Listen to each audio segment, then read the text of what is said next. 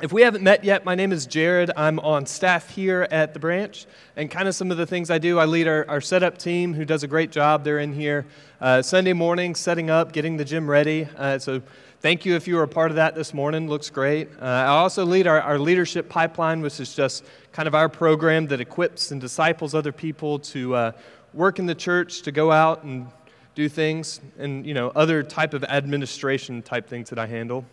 Uh, but just one, one quick announcement before we get in this morning. Uh, next Sunday, July 30th, we're going to be having a group leader training.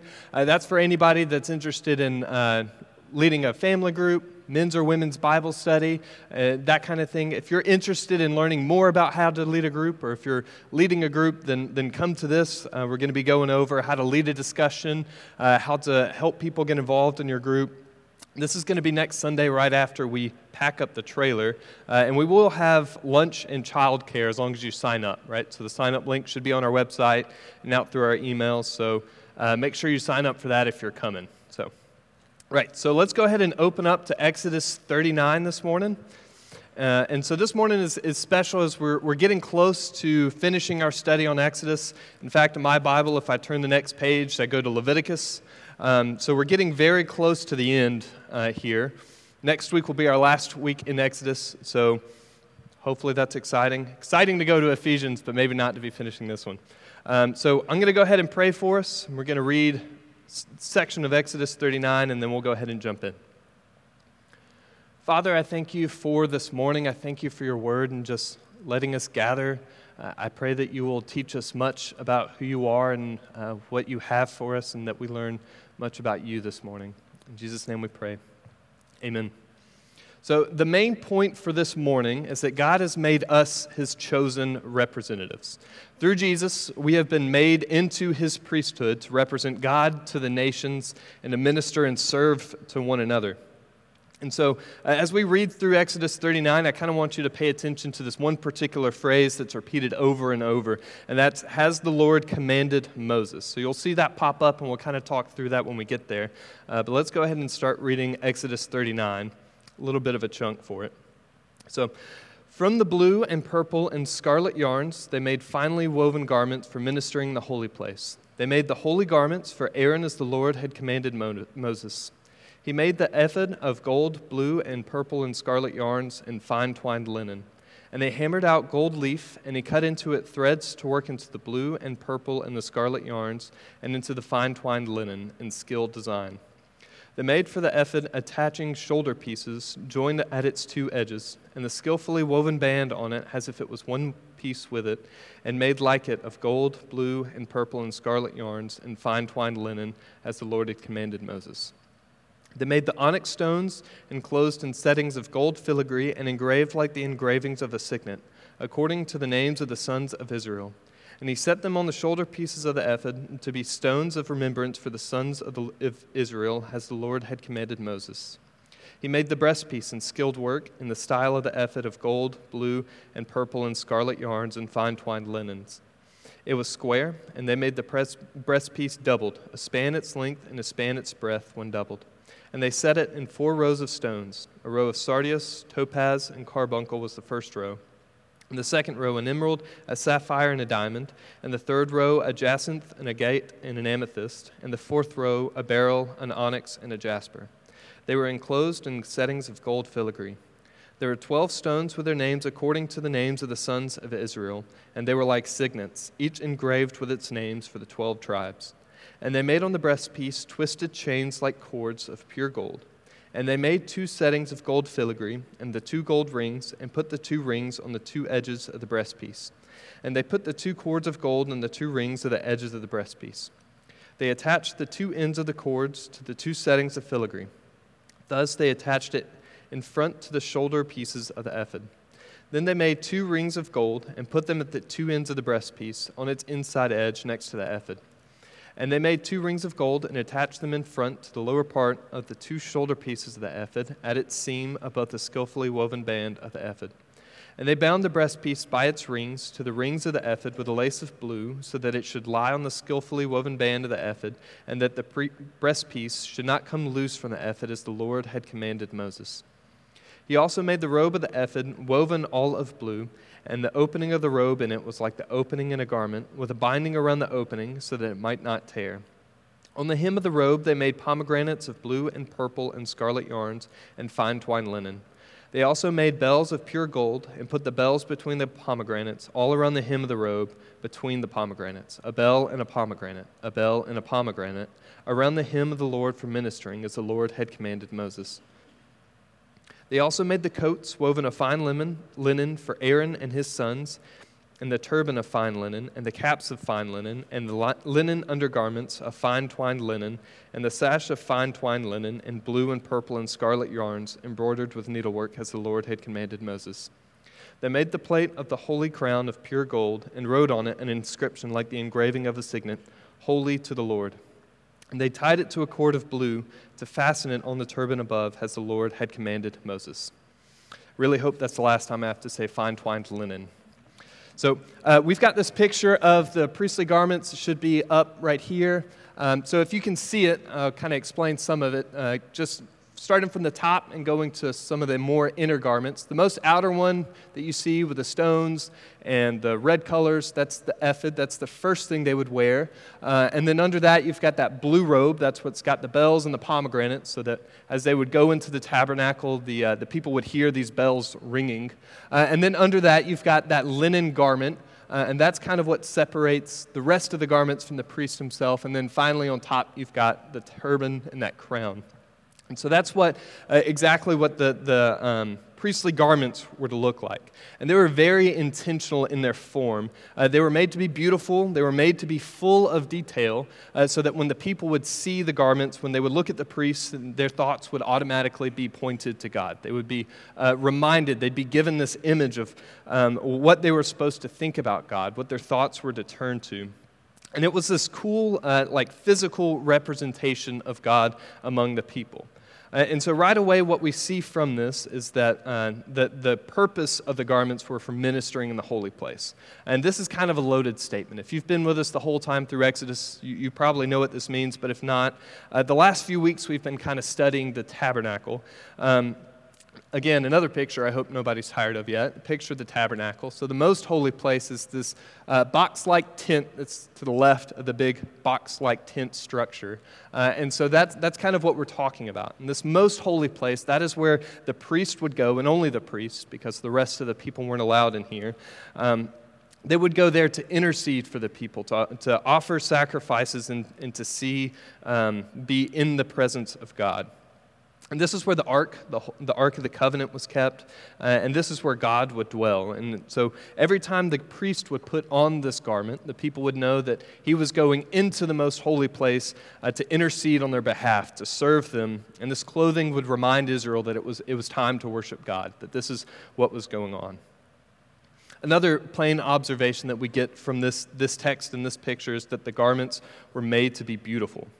Right? They were made with very precious material. They were made with fine detail. And all of this was to showcase God's glory and his beauty. So, if we saw this back in Exodus 28, uh, when God gave the instructions to Moses, he specifically said, Make these garments for glory and for beauty.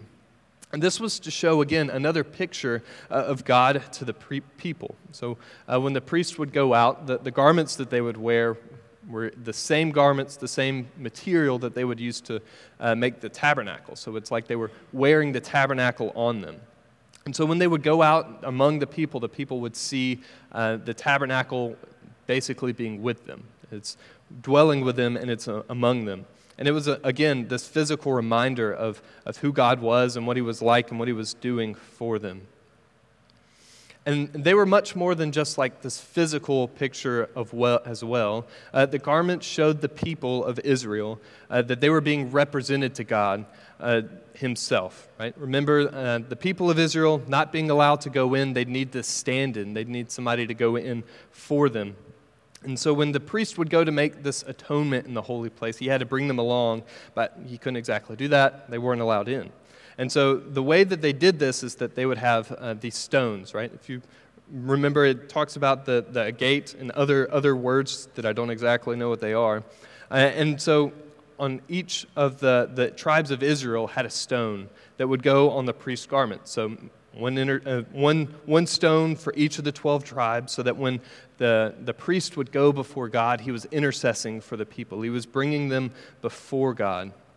And so the role of the priest was not just to uh, be this physical representation of God to the people, but it was also the vice versa. He was representing the people to God. And so it was kind of like this bridge, this connection that he had where he would go between God and the people. Another thing that we see about the garments is that it was holy. Um, the garments showed that the priests, their services, and the people of Israel were to be holy. And this was not just in the crown, right, because the crown had the inscription, Holy to the Lord, but it was also in the sanctity of the garments. Uh, one of the fun things that we get at our house is a lot of junk mail. Uh, and this week we got a cool piece of junk mail. It was from like a, a, Christian church supply company. So we're flipping through, just looking at all the things you can order, and they had a whole section where you could order. Um, I think they called it like priestly garments or holy robes or something like that, right? And it was the, the fancy hats that other denominations wear and the fancy robes. Uh, I thought about ordering one, but I thought that might just be confusing. Um, but they had all this stuff that you could just order from a magazine. And that isn't what the, these garments were like. The garments that are described in Exodus 39, they were special. You couldn't just order them. They were made specifically for the ministering in this holy place. They were set aside. And it was for this holy purpose of going before the Lord. And it showed that the priests, the Levites, that these people that they were set aside for a holy purpose. They were, they were to be dedicated completely to the service of God. And so, uh, to understand kind of the, the function of the priest, the garments help us see that. I, I used to have a professor that would talk about, you know, the form would lead, help us figure out what the function of what this body part would be. So, if you would study something, you could kind of understand what it's for. So, if you're looking at a sledgehammer, right, it's got a big heavy head and a long handle. It's for smashing things. If you look at a pane of glass, it's very delicate. It's not for smashing things. That much is obvious. And so we kind of see that same picture here through the priests, right? Uh, the, the beauty, we see the glory of God through it. We see uh, the sanctity, how set apart they were. We see that they were there to represent the people. And so while they were glorious and while they were good and helped the people understand God and reminded them to be holy. Uh, and these are all good things that the garments and the tabernacle were for, but it was still an incomplete thing, right? People didn't have access to the inner chamber. They didn't have um, access to the, where God would dwell. They had to offer these sacrifices year after year, day after day. They were all just pictures and reminders, but not the real thing, and that's where the garments would fall short. Uh, but thankfully, that's where Jesus comes into the picture. Right, so turn your Bibles with me to Hebrew 9. Uh, we're going to be in verses 24 through 28. You can keep your place here. We'll be coming back to Exodus in a second. Should also be on the screen behind me. Hebrews 9, verse 24 through 28. And it says this For Christ has entered not into holy places made with hands, which are copies of the true things, but into heaven itself, now to appear in the presence of God on our behalf nor was it to offer himself repeatedly as the high priest enters the holy places every year with blood not his own. For then he would have had to suffer repeatedly since the foundation of the world. But as it is, he has, he has appeared once for all at the end of the ages to put away sin by the sacrifice of himself. And just as it is appointed for man to die once, and after that comes judgment, so Christ, having been offered once to bear the sins of many, will appear a second time not to deal with sin, but to save those who are eagerly waiting for him.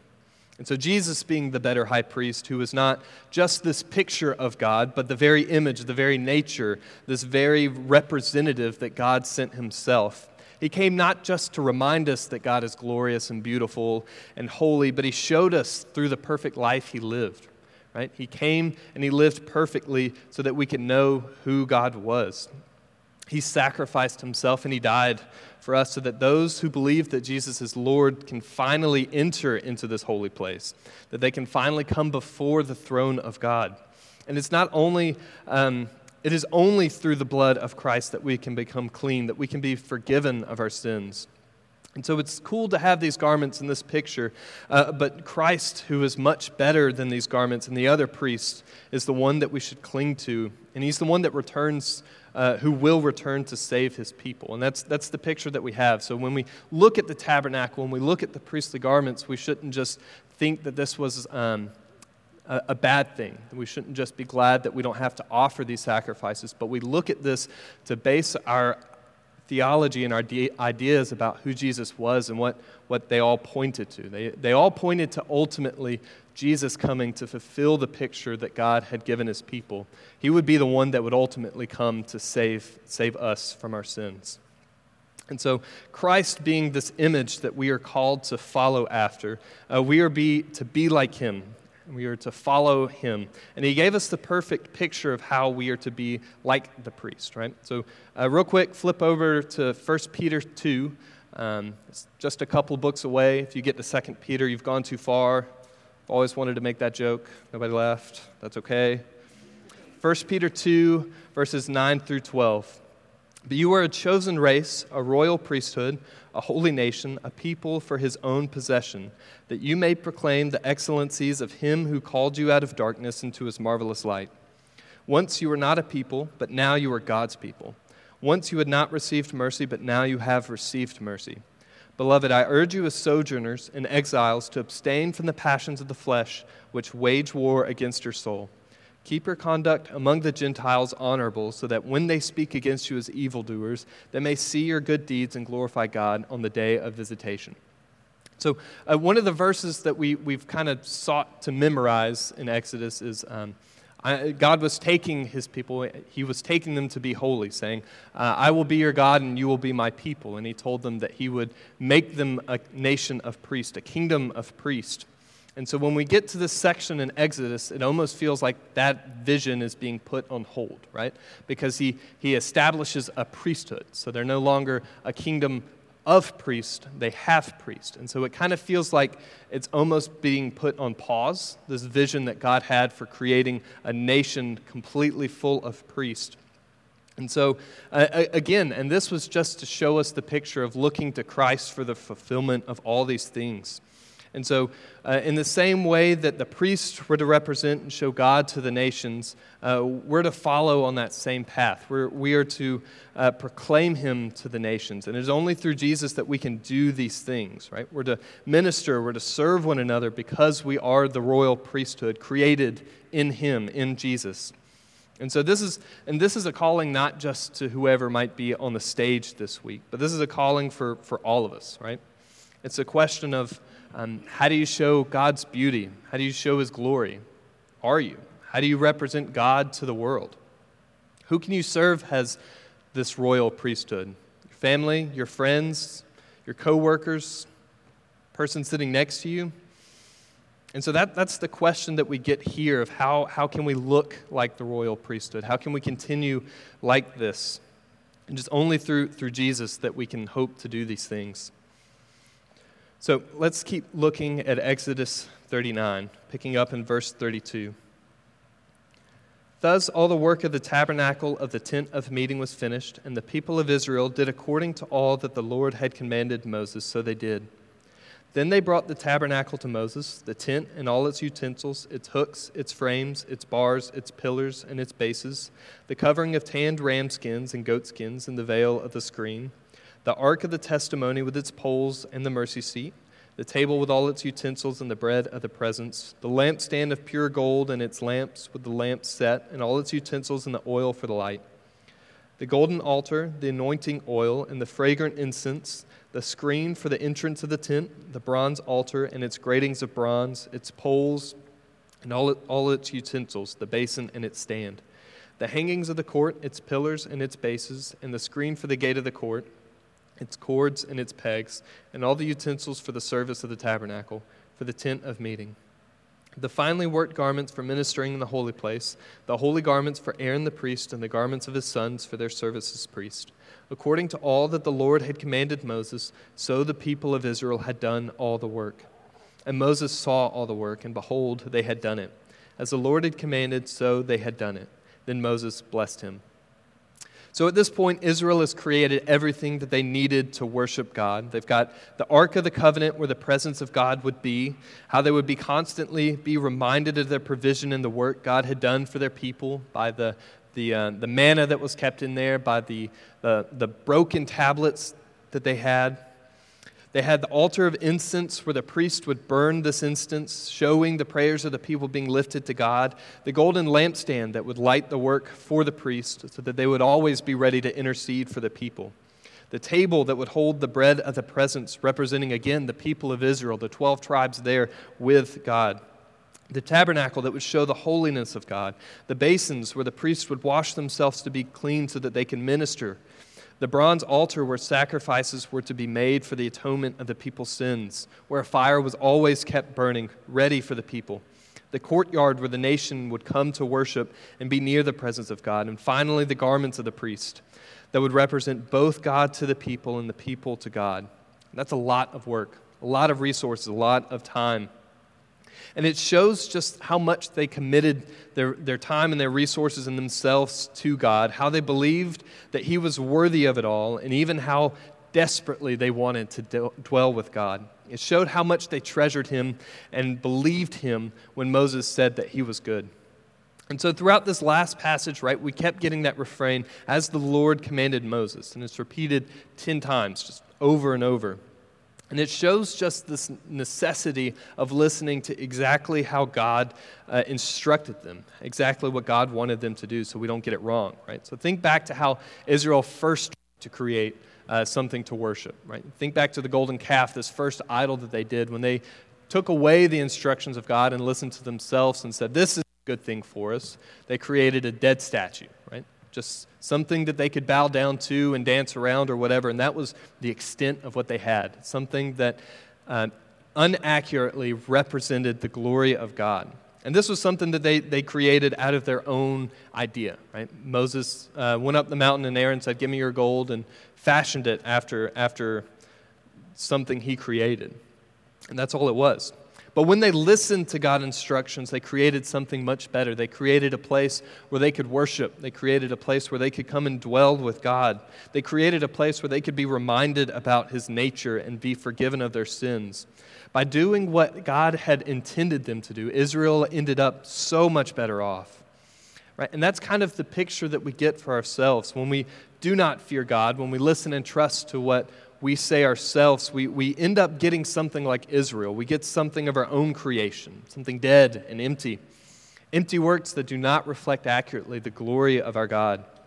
But on the flip side, when we make it all about creating, all about this good work uh, that, that they were told, if Oholiab and Bezalel, the guys that made the tabernacle, if they had come back a year later, like, hey, we got this idea, let's add on an extra wing to the tabernacle, an extra remembrance wing, let's turn this basin into a swimming pool. Uh, when they start going too far, uh, they, it start, stops becoming about uh, worshiping God and giving things to God, and it starts becoming worship of the good works. And suddenly, uh, the good works become our God right? And that's the difficult balance of the Christian life. You do too much, you fall into legalism. You don't fear God enough, you fall into antinomianism, right? And I say this not to um, discourage you. I don't say these things to say this is difficult to just get up, give up, but to encourage us not to rely on what we believe is right, not to count on our own instructions and the own blueprints we might make, but to hold fast to what God has told us to do uh, hold fast to the right instructions that Jesus is our, our great high priest. He will always intercede, uh, trusting God and His instructions and trusting His Spirit that will always guide us on how to follow God's commands. And we get to the conclusion of this, this chapter, and this is one of those few times that Israel gets things right, so it's cool to see. Uh, it says this in verse 43 And Moses saw all the work, and behold, they had done it as the Lord had commanded, so they had done it.